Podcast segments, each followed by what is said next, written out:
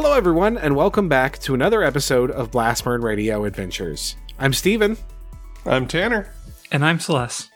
And just to, to part the curtain just a little bit, it's been like a month and a half since we've recorded this show, uh, despite the fact that we left it on a very climactic cliffhanger because holidays and illnesses have been really, really a pain in the dick.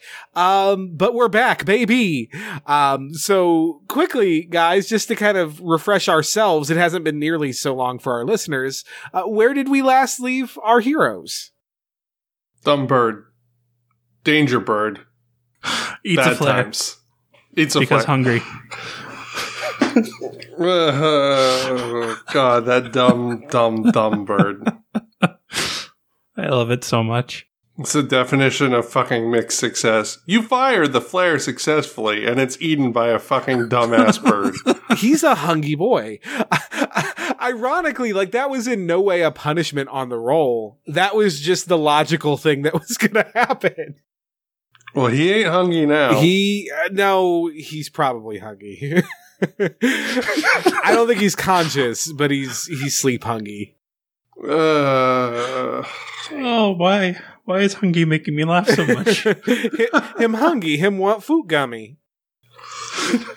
He wants his tendies, and he wants them now. Oh, oh God, no, that's, that's super fucked up. Don't give him tendies. They could be fish tendies.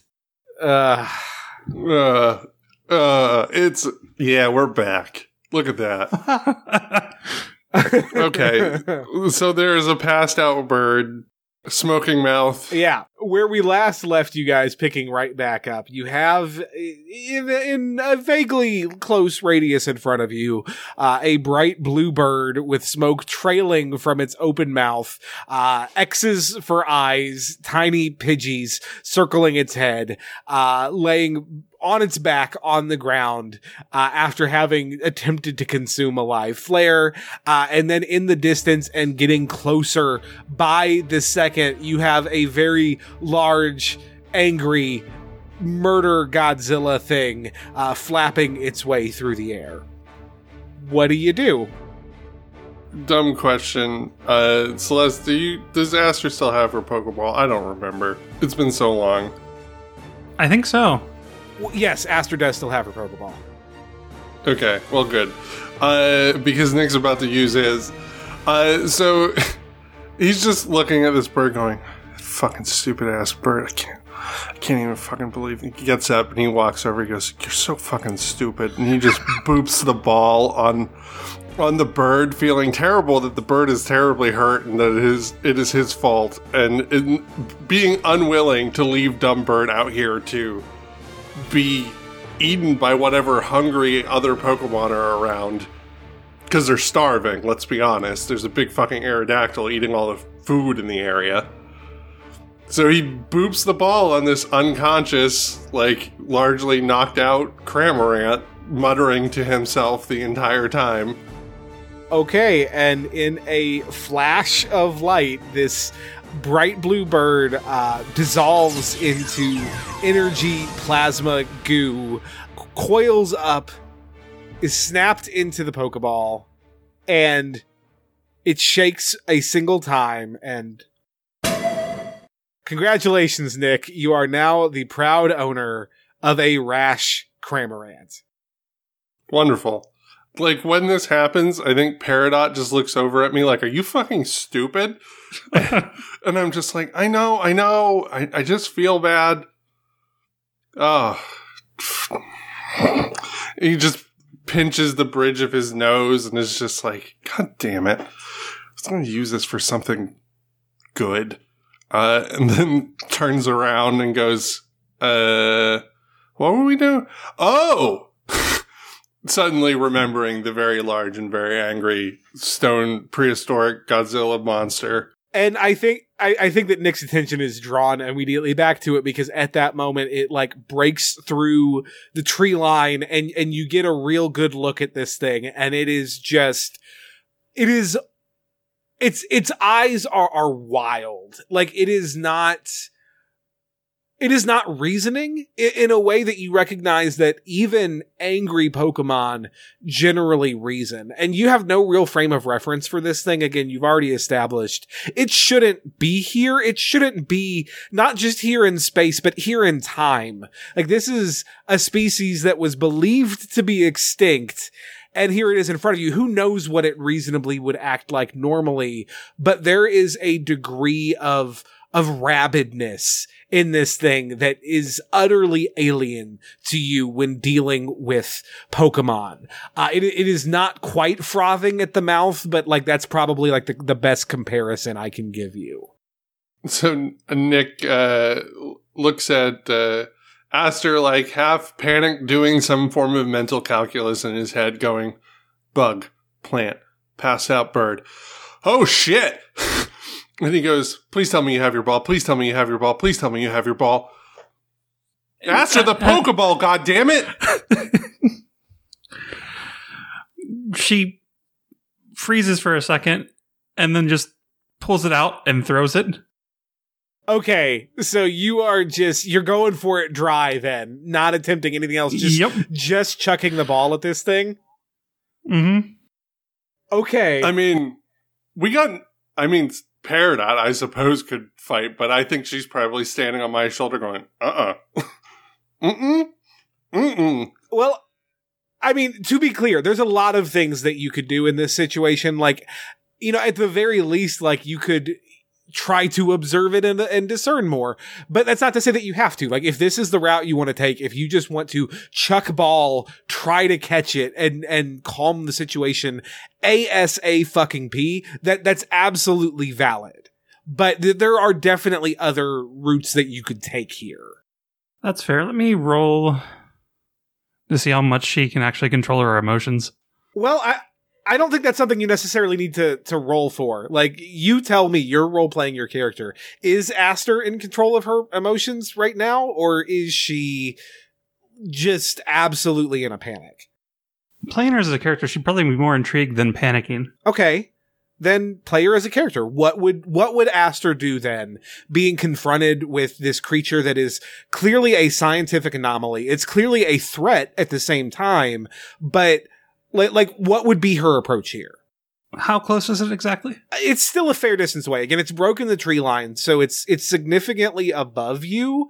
Um, mm-hmm. I'd say probably... Probably roughly a city block's distance away, uh, both horizontally and vertically. Okay. She's going to tell Nick to just uh, hide behind a tree or something and then try to discern... any more information that she can get from it, because it's an anomaly, it's here. She's trying to figure out what it's actually here for. Okay, so she's approaching this then very much as Aster the scientist, trying to mm-hmm. look for evidence, form a hypothesis. Yep, trying to figure out why it's here, even. Go ahead and roll Mystic for me. Okay. That's a nine. It's a nine. Okay. Um, so you, you examine this thing looking for some sort of, of clue as to why it is here, why it is now, and ideally why it is so enraged. And you notice a couple of things. Or first of all, you make the connection that you've seen Pokemon... maybe not quite this, quite this level of angry before, but close, really, really close. And even from species that are not inherently particularly aggressive, right? Like you've seen, you've seen Eevee like puff out and, and go this hard before, but only when it's a nesting mother protecting her nest.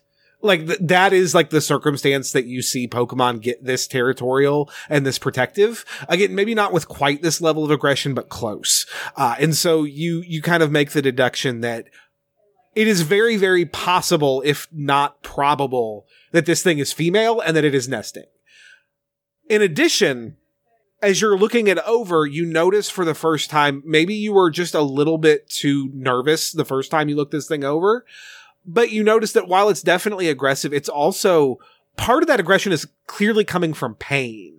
Like as you look it over, you notice that there is a like a, a wide and large metal collar around its neck. And that collar is spiked on the inside. and it's digging into this thing's skin and and clearly causing it some discomfort, which is almost certainly also contributing to the level of aggression that it's currently displaying. Okay. I'm trying to remember, we all got potions way back when we did the forest, right? Yeah, well, again, you're you're traveling. We'll say that it's... I, I'm not sure what we had established in the fiction previously, if I'm being honest, but I think it's perfectly fair to say that you have a smatter... You definitely got the one from the Pokeball, Pokemart guy. So, like, yes, you have, at the very least, a potion. She goes into her bag and throws it at Nick and says, get the get the bird back up, if you can. And then basically talks to Seal and be like, can you try to reason with this? I don't know if it's going to work, but we need to try to help her if we can. And I think Seal is going to look at you and look at that thing and look at you again. And I know, I know it's crazy, but it's better than fighting it. All right. What is Seal's nature again? I think rash. Okay. Fuck it. Let's go. so, so here's, here's, I think how, how this plays out from, from your end, Celeste. So, so you, you ask Sail to please, please try, try to, try to get this thing to calm down enough to be dealt with. And, and Sail, like, again, looks at it, looks at you, looks at it, does like a little bug gulp. And bug, bug, scatterbug. And with that, it just kind of coils up on top of your head and leaps and manages to stick itself to a tree trunk. And just with a determined bug, bug, bug, bug, bug, bug, bug, bug, bug, it starts like inching its way up this tree, pr- presumably to get closer to the sky where this thing is currently winging its way towards you guys. Tanner, what is what is Nick up to? Nick is holding a potion, wondering what kind of crazy idea. Like, he's not releasing this dumbass bird, like, right now. Also, is she crazy? Like, you can't outrun an Aerodactyl if this goes badly.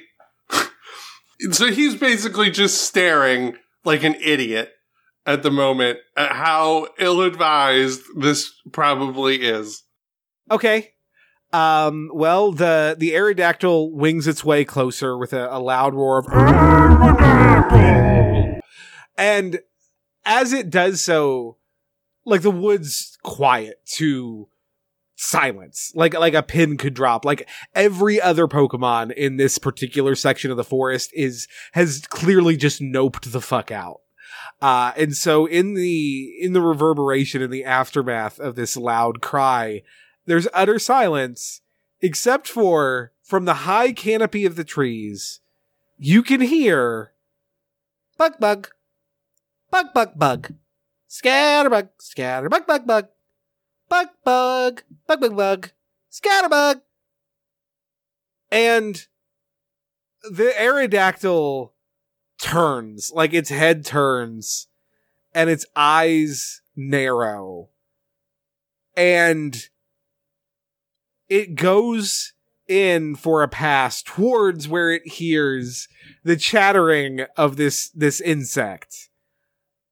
Celeste, go ahead and roll, roll harmony for Sail. It's a nine. It's a nine. Okay.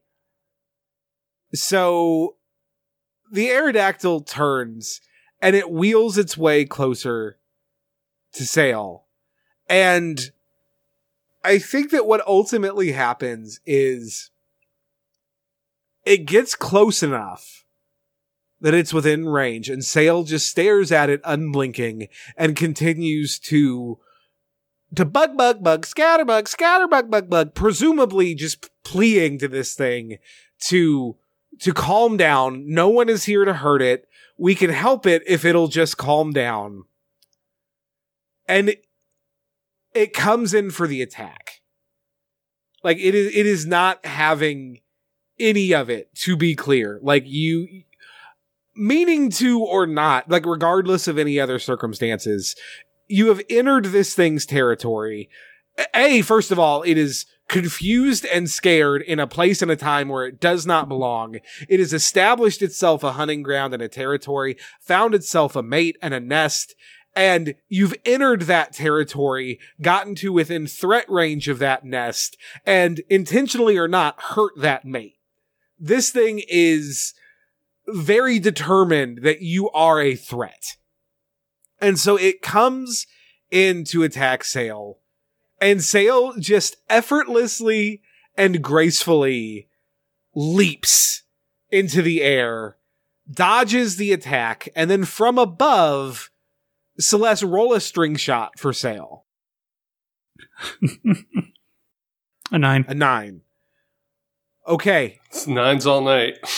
So from above, Sail lets loose a deluge of sticky filaments that tangle this Aerodactyl up, get t- make it to where its wings are connected to its head and its back and its feet, and it can't properly flap anymore. And being as much rock as bird, without the momentum of those wings, it, it doesn't do very well in the sky. And in in a mere moments, it begins to spiral down and down until it crashes into the dirt. Uh, with Sail admittedly falling above it, but managing to shoot a separate sticky filament back into the tree line, catch itself and and control its descent, uh, and, and landing proudly next to the now immobilized prehistoric Pokemon, which is breathing heavily and wide-eyed and frantic, but for the moment is completely immobilized. Astro will look back at Nick, and I- I'm going to go do something really crazy. You don't have to follow. It's probably going to go bad, but I got to do it. Yeah, like I'm going to let you do that. I'll be right behind you. So she runs up to the Aerodactyl and looks at the spiked collar to see if there's a way to remove it. Um, I think that you're you're able to pretty immediately tell that it is. Uh, it's not. It's not a sophisticated device, right? Like it's like a uh, one of those really cruel dog choker chains, and it is actually it's it's locked with a padlock on the back, like on the back of this thing's neck, where it can't reach you with any of its pointy bits. Hey Nick, are you any good at locks?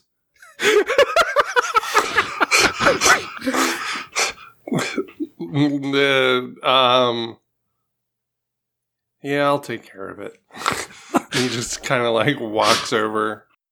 What type of lock is it? Um, I mean, it's just like a. Is it just like a padlock? Yeah, like a keyed padlock. Like nothing, nothing fancy. Nick kind of crouches down and, and rolls his eyes and says, "Look away for a second." And just reaches into his pocket and pulls out a uh, set of lockpicks and just starts slowly working at the thing. If it's not super complex. Yeah, I'm not even going to make you roll for it, Nick. Like, you you lived a life of crime, and this is a simple lock. Like, it, you're you're not time pressured here, so there's no real fear of failure. Like, it might take you a minute if you goof up, but you're going to get it. The question, does Aster actually look away, or does she watch him do the whole thing? She watches. She's curious. And uh, when the lock pops open, he just kind of pulls it off. He says, "You never saw any of this." And then he puts the lockpicks back in his pocket and tosses the padlock somewhere. I mean, I don't know why you're so scared of it. It's another tool for you to be a cop later. It's fine. Yeah. Do me a favor and never tell Astronomer that, okay? Okay. So I think that the Aerodactyl is is breathing heavily and a little bit more calmly, like now that the collar's off. Like it's it's still looking at you really hard, but it's much more of an appraising glance. Like th- there's a lot less menace in its eyes now that you have removed the source of its pain. Nick, can I get that potion back? Yep, he hands it over. She uses it on it. And you can see that the, the tissue that has been damaged by this this cruel punishment or training device, you're not really sure what the intention there was, um, but but you're you're able to to immediately heal a lot of the damage. And a- again, like like it, this thing is immediately calmer and not necessarily trusting. Like I, you, you don't know if trusting is even like a, a target that you can hit with this thing. Uh, but it, it's definitely, it is no longer convinced that you are an enemy, a threat. Like now it's not really sure what to make of you.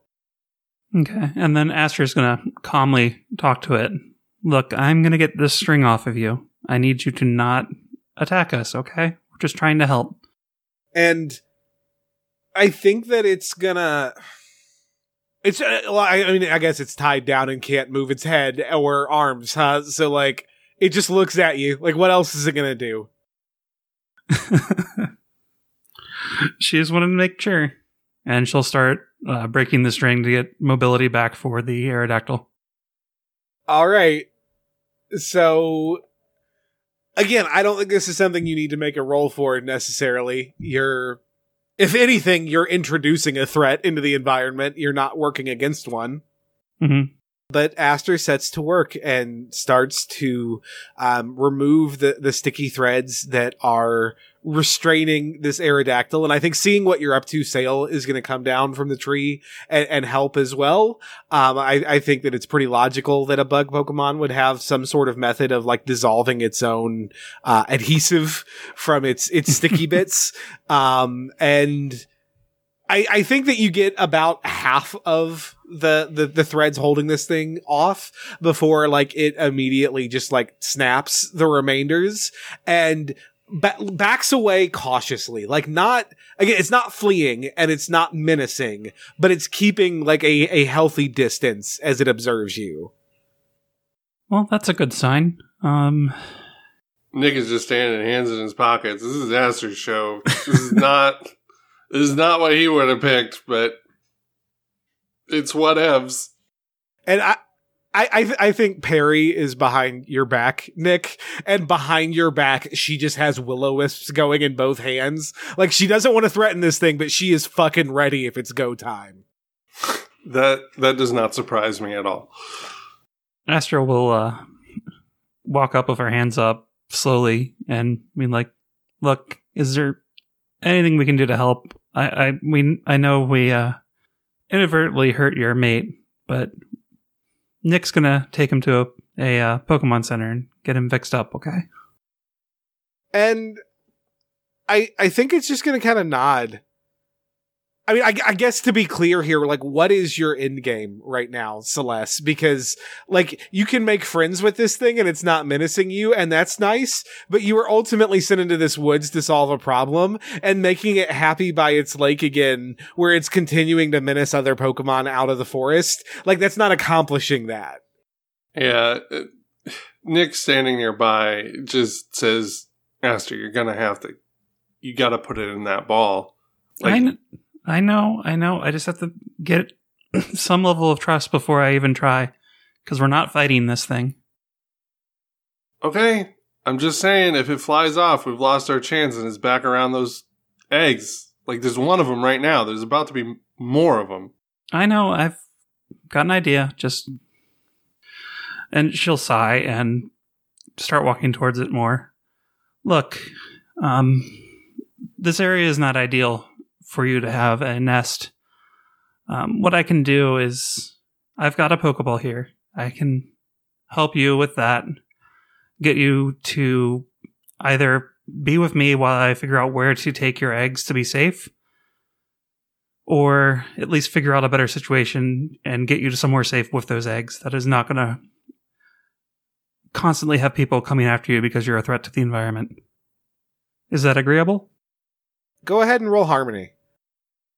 Eight. Middling rolls tonight. So, it's going to look at you, and it's going to look at you real, real hard with those big... God, I can't, I can't remember what Aerodactyl face looks like. I know what Aerodactyl mouth looked like. Big mouth. I don't remember peepers. Big scary mouth. Okay, they're just white. They're just they're just standard peepers. Good to know. Standard ass eyes. At least they're not soulless peepers. For some reason, I was thinking they were like yellow and draconian, which would be rad as fuck, but they're not. They're just white ass eyeballs because anime. Its its eyes just kind of narrow into slits, and it looks at you. And I think that. Sorry, I'm trying to think how best to play this out. Because like you're you're making a really big ask of this thing. To like you, you've you've earned its trust literally as much as a person can, I think, at this point.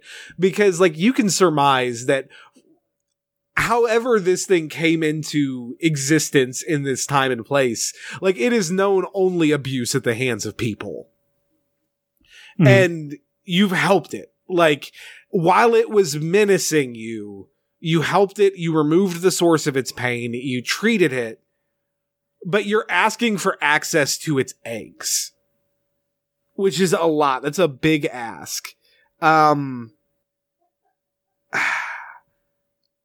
I think what's going to happen, actually, is she is going to, with, with startling speed, dart forward, and she is going to very gently grab like the back of Aster's shirt and jacket and backpack in her enormous chompers, and she's gonna take off.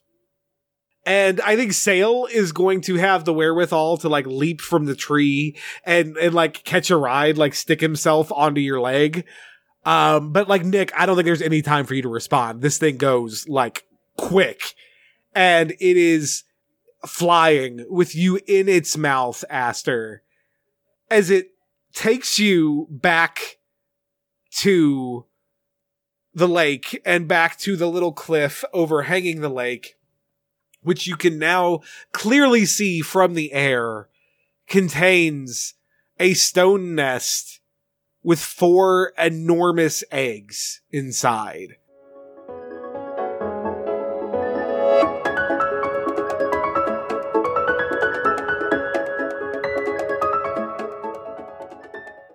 Hey, what's up, guys? It's it's your boy, your Pokemon master. It's Jolly, and I am here to, to cut in today, but I don't think I'm going to cut in with the usual stuff. Um, this is a big episode. It is the finale of season one of Blastburn Radio Adventures. It is our, our dear friend Celeste's final episode on the show, at, at least for now, and I just want to take a minute and talk to you guys. Uh, if that's okay, uh, I apologize. I'll, I'll be sure to berate you about iTunes reviews and plug things at a, at a later date.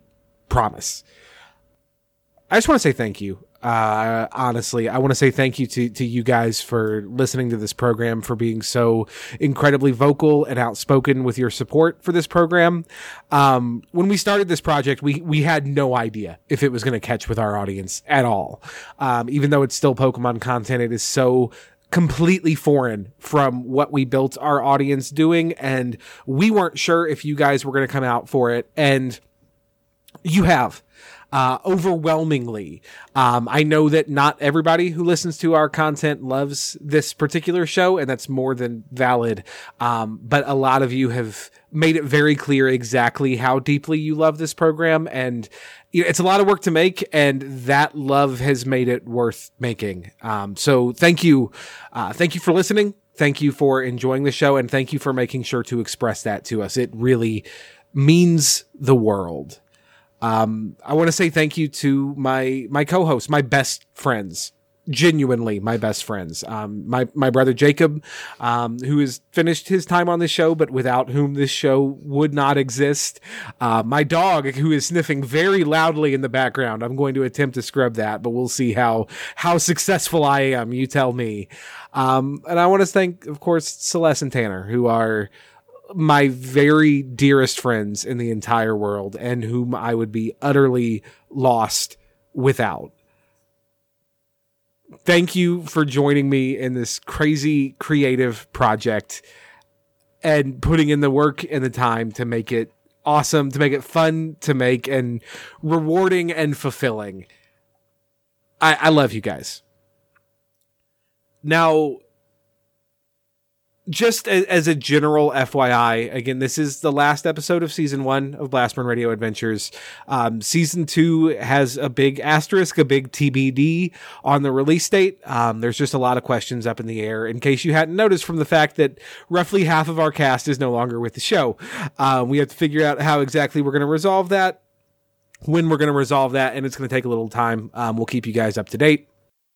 As far as what our programming is going to look like moving forward, uh, we gave you guys a rough outline a little while ago, but there'll be there'll be a new update coming out soon. I know that's weird. I know we just gave you an update, but life comes at you fast sometimes, and some stuff is going to be changing. Um, so I'm not really ready to talk about that today, but we'll we'll keep you updated about that soon. Um, and then in the meantime, you can at the very least expect the continuation of your bi-weekly episodes of Blastburn Radio podcast. But yeah. Thank you very much, Celeste, for all your hard work on the show. Um, I I really, really wanted Aster to shine here, uh, but I didn't want it to feel forced. And so I just tried to sit back and cross my fingers and hope that it came through organically. And I think that it really, really fucking did. So I, I hope you guys all really enjoy it. And I will talk to you soon. Bye, everybody.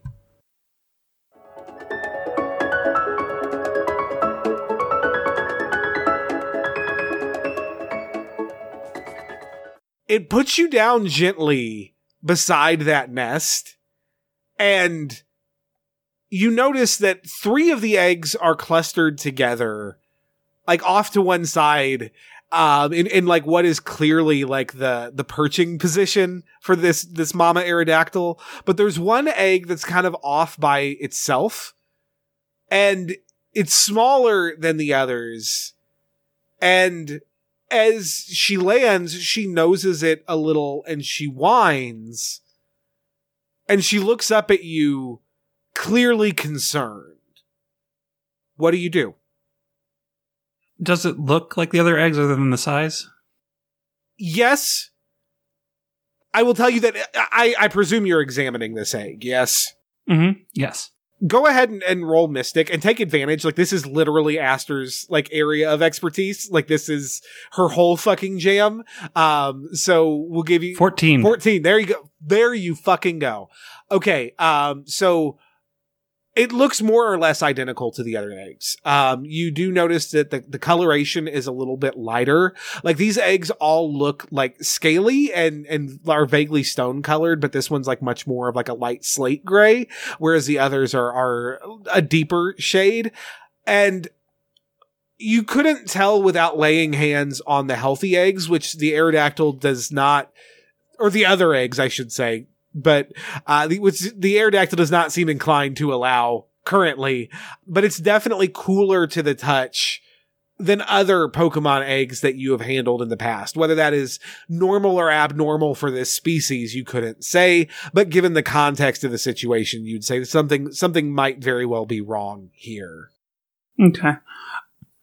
Um, she's going to uh, put her ear up to the egg and see if it's still alive. If she can tell that at all. I think that as you're observing like this clutch of eggs as a whole, like you, you notice that the larger ones, the ones on the Aerodactyl's side of the nest, as it were, are like gently rocking and swaying, and like there's movement to them. And as you mm-hmm. handle this smaller one and, and touch it and put it to your ear, like you can feel the faintest of quivers. Like it's not, it's not demonstrating like nearly the liveliness of the other eggs, but there is, there's something going on here. Okay. Well, it doesn't look good, but it's, it's still alive. There's hope. And like, I think you see like, again, you're not sure how much of your words versus your tone this Aerodactyl understands, but like you do see like some degree of immediate relief wash over it. And it's just kind of like it noses at the eggs a couple of times, and then it like noses at you. At the uh, healthy eggs? No, no, at the, at the egg that you're holding. Okay. Do you want me to try to help this one then? And it just nods. Okay. With that fourteen in Mystic, would she know what is going on or anything near this that's happened before? I mean, again, what what you know is what we've already discussed. Like, this one appears like okay. it may be stunted in development in some ways. Like, it, it is smaller and of a different shade than the others.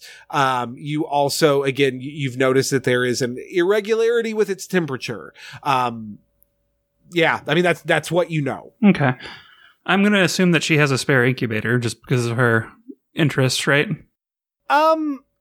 Sure. Yeah. I mean, we we can say that you have a spare one, or even for that matter, like you do have the one that Aster's egg is currently in. Like you, you definitely have access to, to that. I'll say, because the one that you're carrying your egg in is like a, a fairly, a fairly bulky affair. Like it's taking up the majority of like your pack, and like you may have like something more portable, like with you, but it wouldn't be, I think, nearly of the complexity. Like, like it would be like a portable incubator that's like fold up, uh, and probably wouldn't have like all the bells and whistles, uh, that, that your little blue egg is currently sitting in. That makes sense. So she knows her blue egg is healthy. So she's going to move the blue egg to a portable one and then put the, um, smaller Aerodactyl egg into the, uh, actual incubator to try to help it. Okay. Um, let's cut back real quick. What what is Nick doing now that this giant demon bird is taken off with his friend? Well, presumably we were far enough away that we really couldn't see what was going on at the nest at the time. So uh, I think when it took Aster, he cursed to himself uh, and then started hustling back towards the lake. Okay. So I think at this point it's it's getting to be about sunset.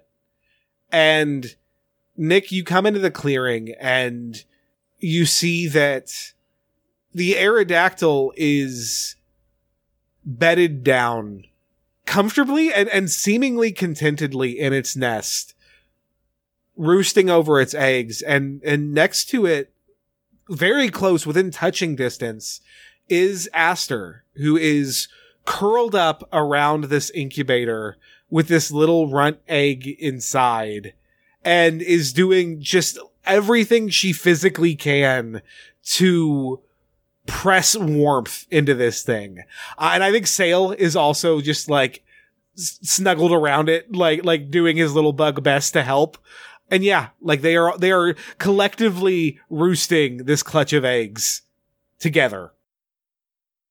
He opens his mouth to say something, then realizes he's alone, except for Peridot, and blinks twice and just goes, "It's a weird fucking world." Then he sits his ass down and waits. And I think Perry just kind of like sighs and like maybe pulls out a coin and just starts like doing coin tricks, because that seems like a thing that Perry would have picked up by now. Just like running it across her knuckles, making it disappear and pop up in the other hand. Yeah, that sounds right. All right. Well, unless you have like another idea, Aster, I th- I think you stay that way. I think you stay that way through the night and into the next morning. Okay. Caring for this egg as this Aerodactyl continues to roost. And I think that come morning, like you start hearing audible growls. Not not from the Aerodactyl, like it's not angry, but it's hungry. Like its stomach is growling. And you realize that you waylaid inadvertently this this Aerodactyl's broodmate and supplier of its food. And now it is brooding these eggs and has nothing to eat. Great.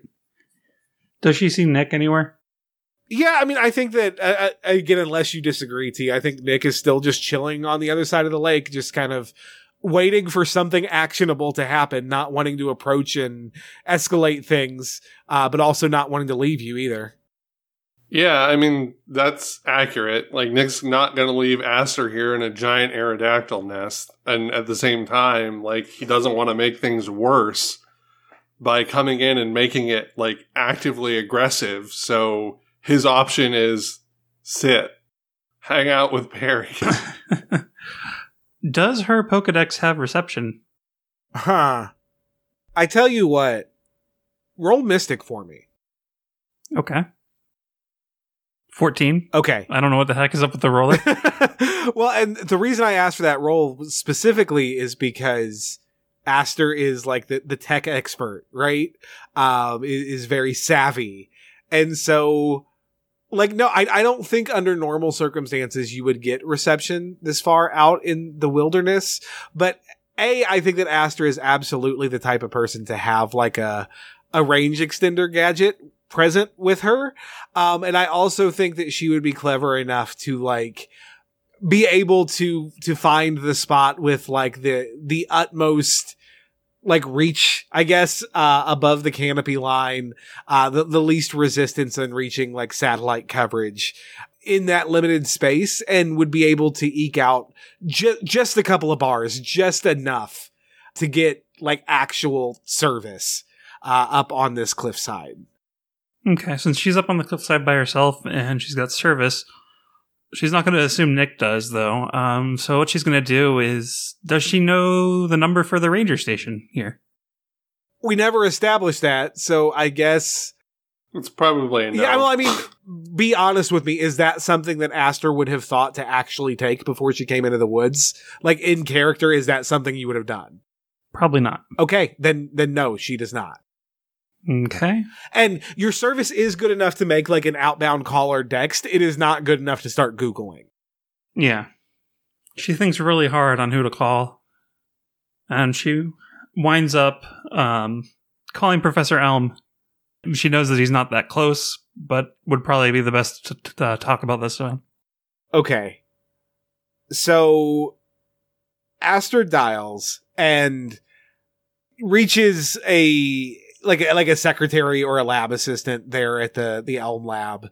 And it takes a minute, but eventually Professor Elm himself gets on the phone and is, you know, yes, yes. Oh, h- hello, Aster. I, it's only been a couple of days since I saw you. I, I got to say, you were going out on a, a journey. I didn't expect to hear from you this soon. What what can I do for you? So there's an issue that's kind of interesting, kind of terrible. I sort of found an Aerodactyl in a forest where it's not supposed to be. And, and and I think that P- Professor Elm is just going to interject that a, an Aerodactyl. We we haven't seen an Aerodactyl in in Kanto in uh, my since since Red was out adventuring twenty, thirty years ago. It's the, they're extinct. How? Where? I don't know, but it's Viridian, right? Yeah, Viridian. Yeah, you're in Viridian Forest. And also, it has four eggs. One of them's not doing so well. And he's going to ask her, you mean to tell me that this extinct Pokemon has set up a breeding population in the Viridian Woods? Mm-hmm. With a Cramorant, no less. And I think he's just going to start laughing maniacally.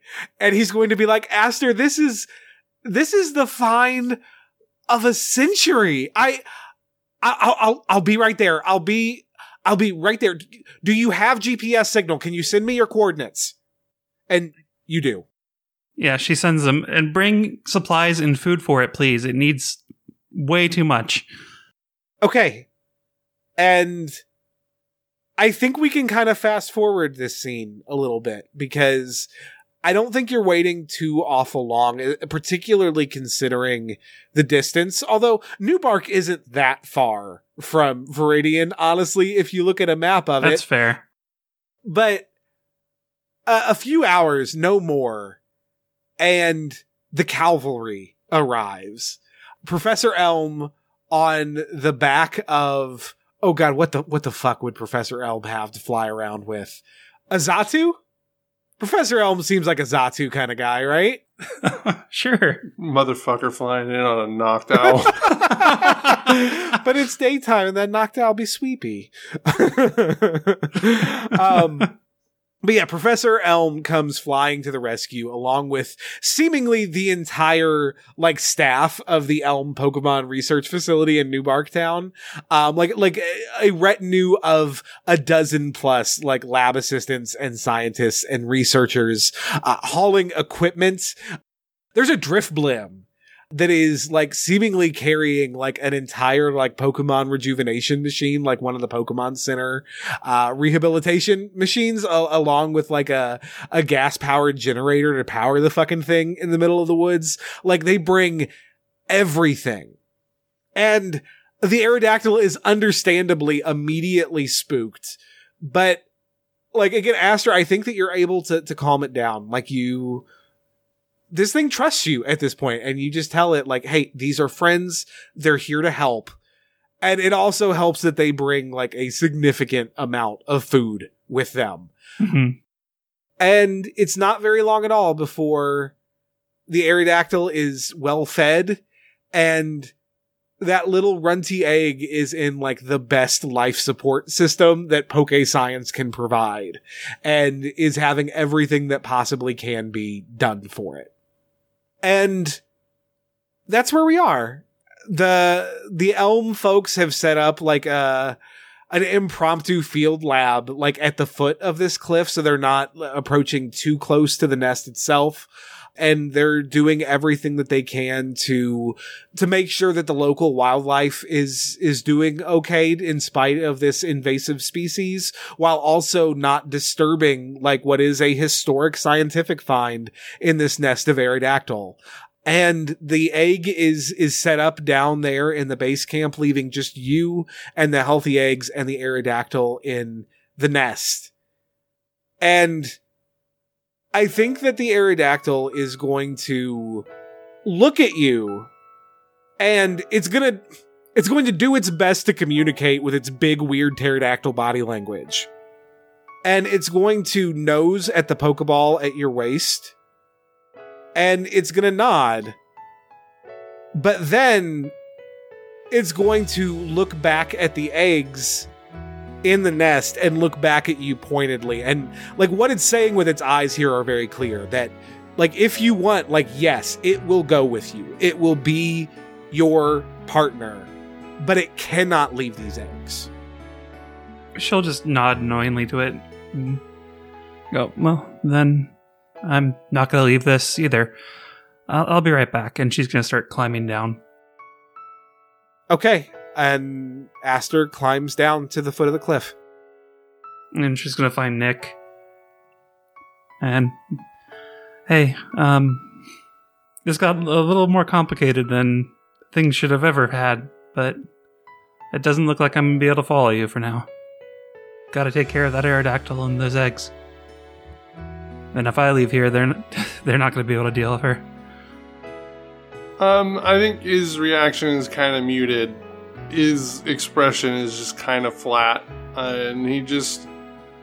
He nods and he says, all right. Makes sense. I'm sorry. Yeah, I know. And he uh, gets up and brushes himself off and gives her a big hug and says... You text me if you change your mind, right?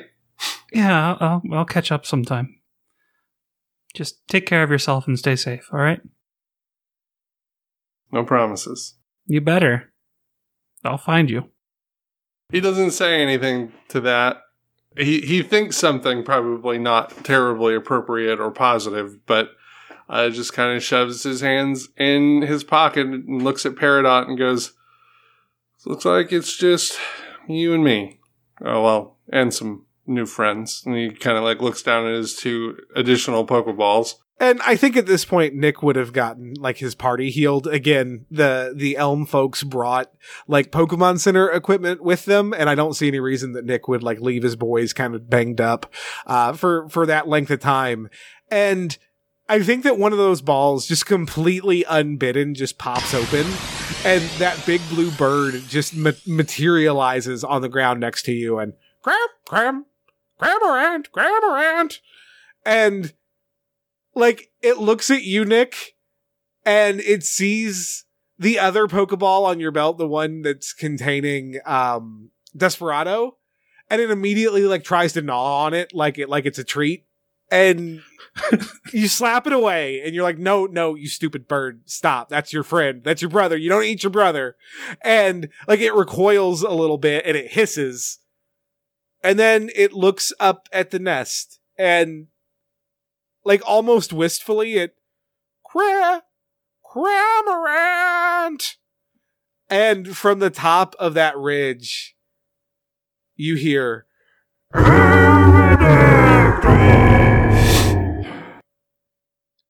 and the Cramorant nods. And for a moment there, you feel like a twinge of the sympathy that like one reasoning being feels for another in moments of like sadness or hardship.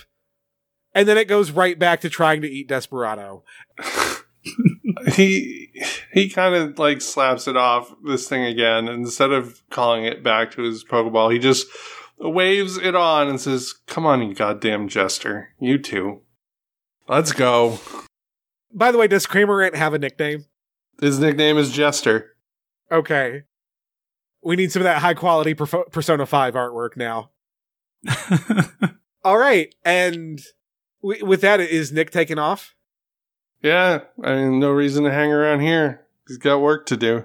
Everybody else bailed, but it doesn't free him from his obligations or responsibility. He will dext Nanu on the way to just give him the lowdown on the situation of the last two days. You know, it's like that fucking Death Star run. Lost Tyree, lost Hutch. Like, they're gone. It's just me now. And I, I think you just get back a simple response that says, "I'm sorry, Nick. This was the other guy's plan, and it was his for a reason. Gray is very good at what he does, but he sees people as tools, and he uses them as such. And as you've seen, that's not always, in fact, that's rarely the best way. People are people, and they have their own wants and needs, and a hammer that wants to be a screwdriver is no hammer at all." Nick, reading this text, raises an eyebrow, just picturing this visually. "I'm sorry that the team didn't pan out, but I know that you want this, and I know that you're going to find a way. Keep me posted. I'll be here."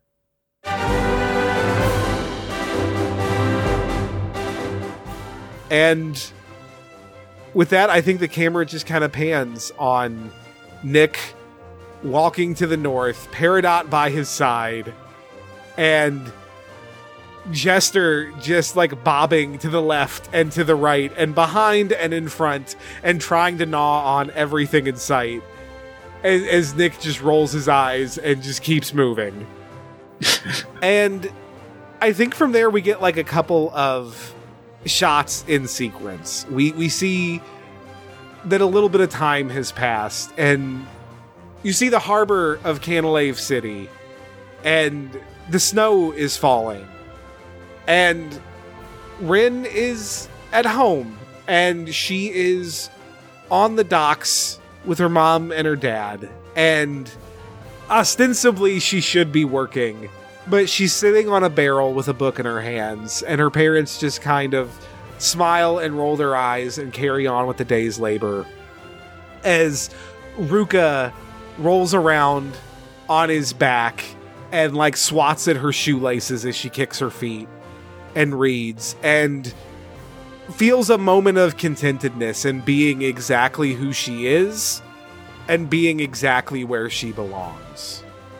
And we see Aster back on the the fields and the plains of Route One, and a massive swarm of Spearow comes swirling back out of the forest, and Aster just smirks and pops the button on a Pokeball, and with a roar comes surging out of this Pokeball, and those Spearows turn as one and flee to the north, because if giant stony murder dragons are fucking everywhere, they might as well be home where they feel the safest.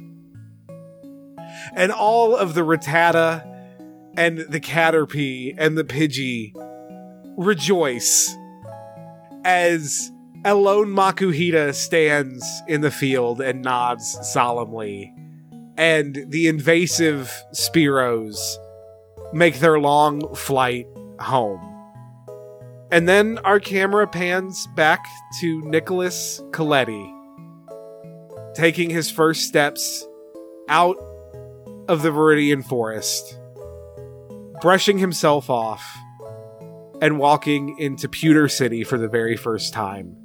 More than a little trepidatious, significantly nervous. Uh, he started this journey with a team, with friends, and, and now he's all alone against odds that have never felt longer. But he's determined, and he starts walking towards the Pokemon Center when he bumps into something. And Nick wasn't paying a ton of attention to where he was going. He was kind of lost in his own head. And he hears a, "Hey, watch it!" And he looks up, and he bumped into a young man, significantly taller than Nick, and built like, like with with a with a muscular frame. What was once wiry and lean, having filled out into the the casual athleticism of a young man in the prime of his youth. And he's wearing black slacks and a black turtleneck with a dingy jean jacket thrown on over it, obscuring the front, and a black cap covering a shock of what is now bleach blonde dyed hair. And familiar eyes look up and lock with Nick's. And Sakamoto says, "Nick? Nick Coletti?"